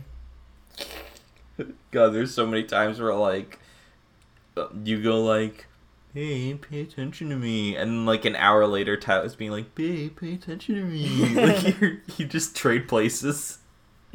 You two, you're both verses, but only with that. It changes. It shifts. That's so fucking funny. I'm almost done. So, uh, we're still recording. Might as well talk about this. But um, I wanted to talk about my tiki room redesigns. Oh yeah. So, um, my I'm finally in like a computer animation class for the first time since I've like started college, and I'm really excited about it. I've been learning how to use like Toon Boom and shit like that. Um, I think I'm Yeah, like you just learned what cartoons were. yeah, I just learned. Um, I was wondering this whole time. Um, but I like it a lot. I think I'm like pretty good at it, honestly. Um, I'm having a really good time. But one of our projects later on in my class is um, basically like a, a lip sync. It's a lip sync project, so you can like make animate like mouth movements and make sure it syncs with like audio correctly and all that. So um, I'm so another like theme park thing. I've the Enchanted Tiki Room at Walt Disney World is my favorite attraction like ever. If I went to Disney World and that was the only thing that I did, I'd be okay with it. Um, and I've really liked the characters, and I always thought that they had like a very fun like energy, and they were like really silly and like stupid, um, because they like rag on each other for like a good part of the show. Um, and I always thought that that was very funny. But for my lip sync uh, project, I'm going to do I so I redesigned the characters so they're like bipedal and they look almost like they would not be out of place in maybe like the Three Caballeros or something like that. They're like, you know, Disney duck mm-hmm. style bipedal humanoid animals like characters. Mm-hmm. And I really love these redesigns, and I think they're like really cool, and I, I've enjoyed working on them. But I'm gonna animate them like not the actual theme song because it's like three minutes long, and I don't want to animate that much. But there's a scene. So the the the four birds, for some reason, they're all parrots. They're all like tropical birds, but they're named after or they're they're all like from different places. Like there's Fritz from Germany. There's um Michael from Ireland. He's got an Irish accent. Uh, Pierre is from France and Jose is from Mexico, and their plumage is based off of like the colors of the flags of those countries. So I thought that was very cute. Um, I don't know why there's a German parrot, uh, but he is voiced by Thurl Ravenscroft, who was Tony the Tiger and the singer from um, The Grinch. So he was always my favorite character. I thought his voice was just like very cool. Um, But I've been redesigning them, and I'm gonna have them. There's one part in the the like theme song where they're just being dicks to each other. Like Michael is like, "I sing so beautiful. I should sing solo," and um, uh, Jose responds with, "See, so low we cannot hear you," um, and Pierre goes, "My voice may not be so marvelous, but my profile is out of this world." Because he, he's like, "I'm pretty. I don't need to be talented," I mm-hmm. guess. And Fritz is like, "Jawohl, but the trouble is, it's not far enough out of this world." He like la- yeah, it's so funny, right? Like, Damn. your face is like exactly how I felt the first time I like watched the show. I was like, "Oh damn, get him, Fritz, get his Yeah, ass." not pretty enough, asshole. yeah. Holy shit. I think it's like he needs to go far away. Like he needs to. Oh. leave. That's even oh. funnier. that is good. I like that. so they're just like really silly, like shitty birds that like make fun of each other, and I think they're like absolutely hilarious. And I've been wanting to like adapt them to something for a really long time. So I'm doing this project to kind of like scratch that itch and get it out of my system. But they're mm-hmm. very fun. I've really enjoyed redesigning them, and I've had to do like a decent amount of research, so it's been real Yeah, cool. They're on my Instagram. I need to put more of them on my Instagram. I'm glad you think that that bit is funny. Yeah, it's really cute. You do accents pretty good. I used to do a lot of accents growing up, and uh, because I wanted to be a voice actor, like legitimately for a really long time. And then mm. I was like, "Ew, no, that's cringy and bad." And then Rob Paulsen entered my brain and was like, "Hey, you're gonna be okay. Like, opportunity is luck meets preparedness or whatever. Oh no, luck is opportunity meets preparedness. That's like his. Mm-hmm. That's like something that he says a lot. But that's good to know. It's good to know that I'm still like good at mm-hmm. doing that. I, I I avoid doing accents a lot of the time because I think it's embarrassing and or can possibly be racist. So I don't I don't try anymore. I don't really. Yeah, I that. mean, like, accents of other white groups. Yeah, Is like yeah. fun. I'm not gonna try to you know be Jose from the Tiki Room. Also, Disney really did just have two like Hispanic parrot characters named Jose.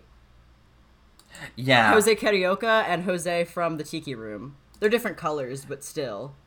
It's not great. Yeah.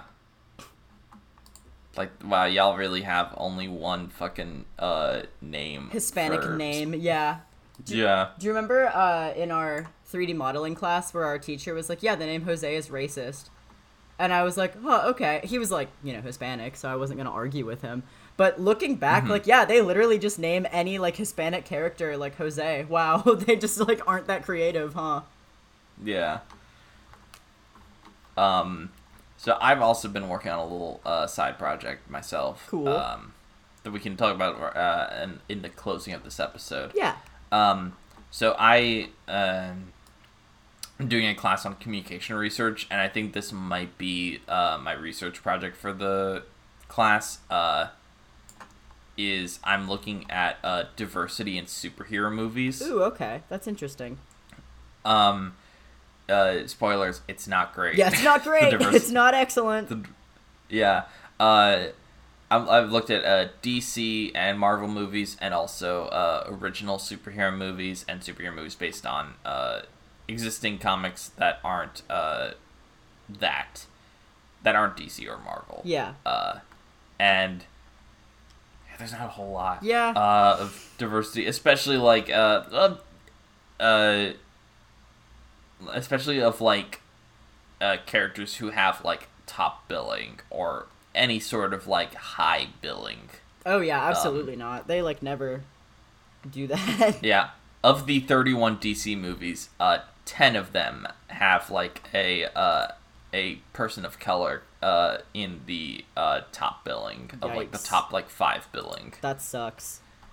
Um of all the Marvel movies, 45 of 64 uh have that.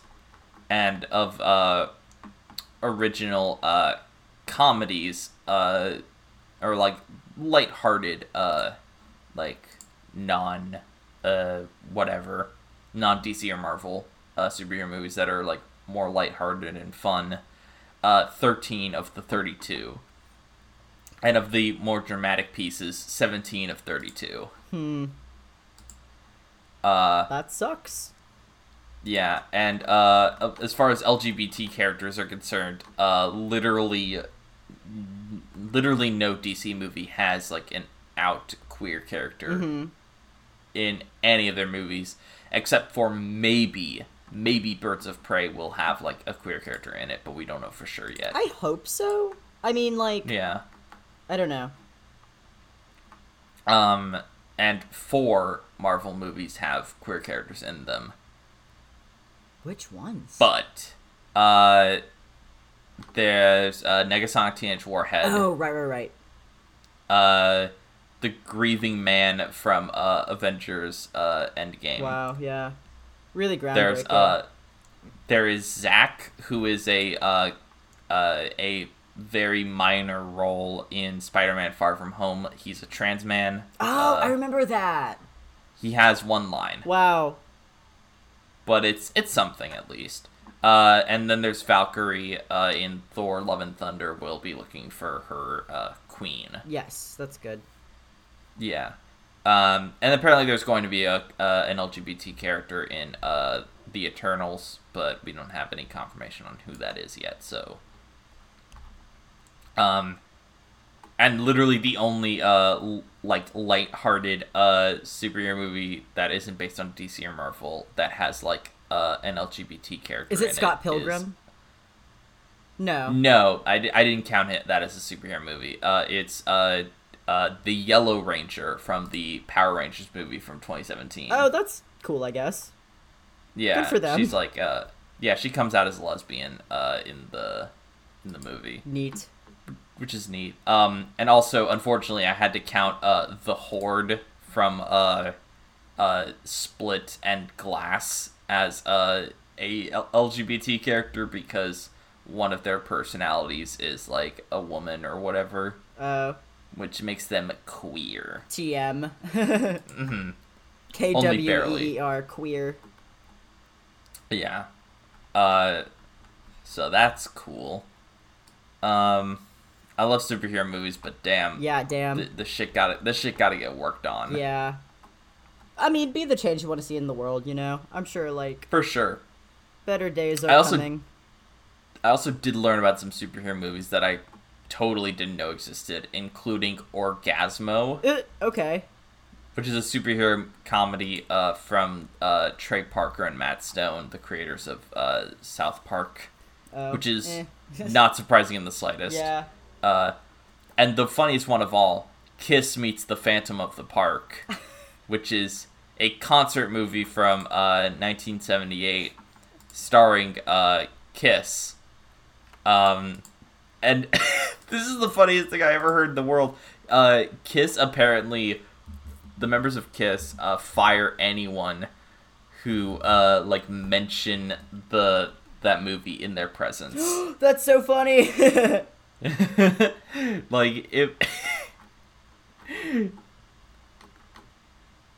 yeah um for years after its airing no one who worked for the group was permitted to mention the film in their presence the members of kiss d- themselves despise the film for making them appear buffoonish Buffoonish.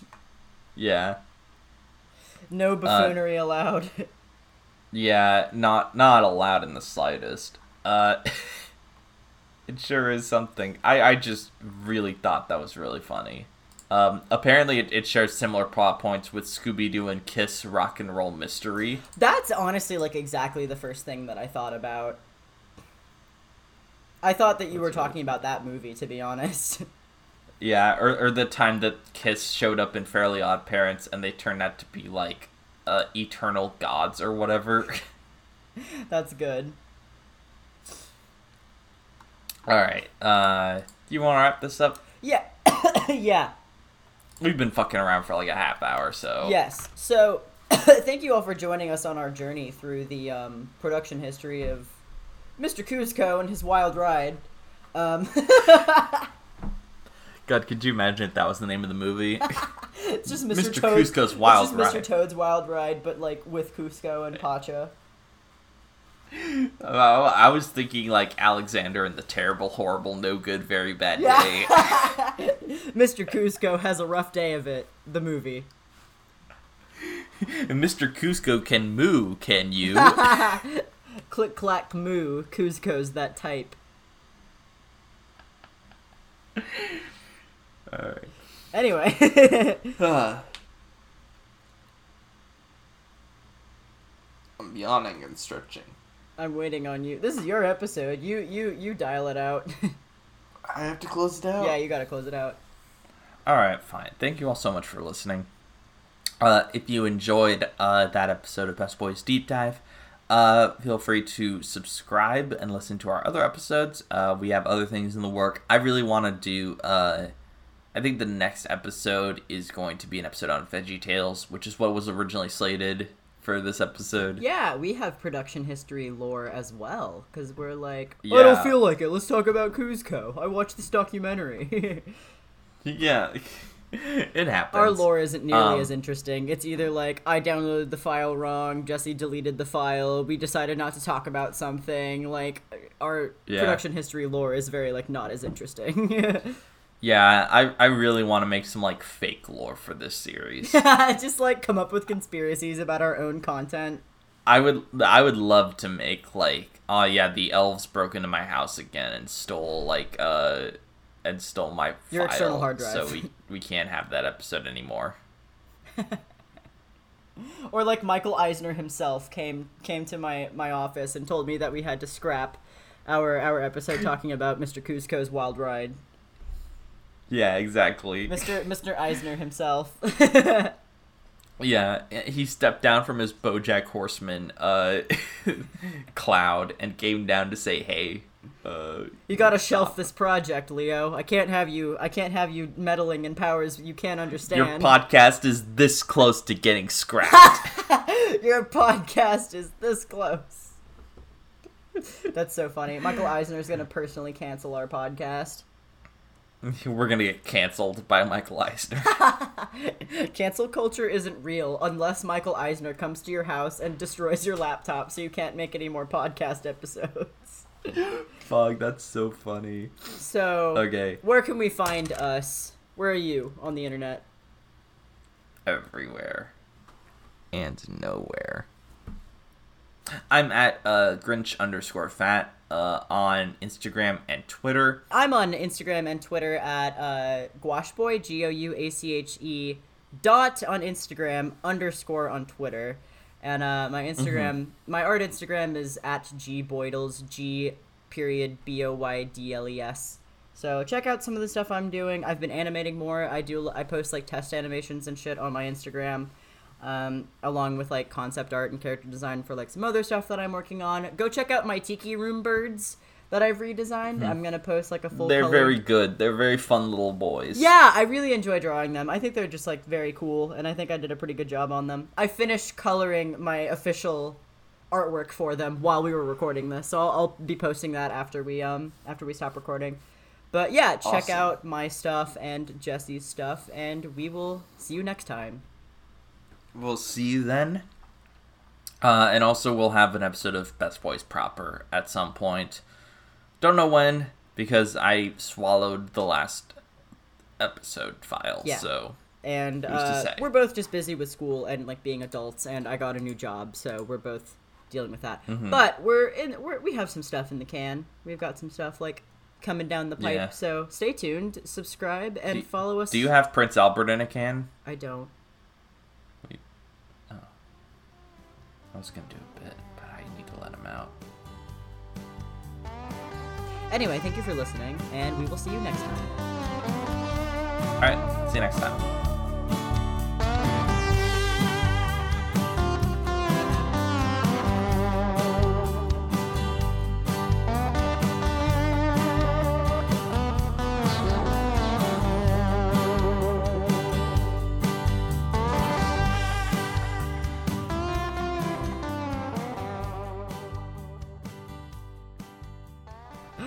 Your bit. You sure did, you fucking animal. A Prince Albert is like the dick piercing, right? Yeah, I think so. I think it is. Well, time to kill audition with my bare hands. yeah.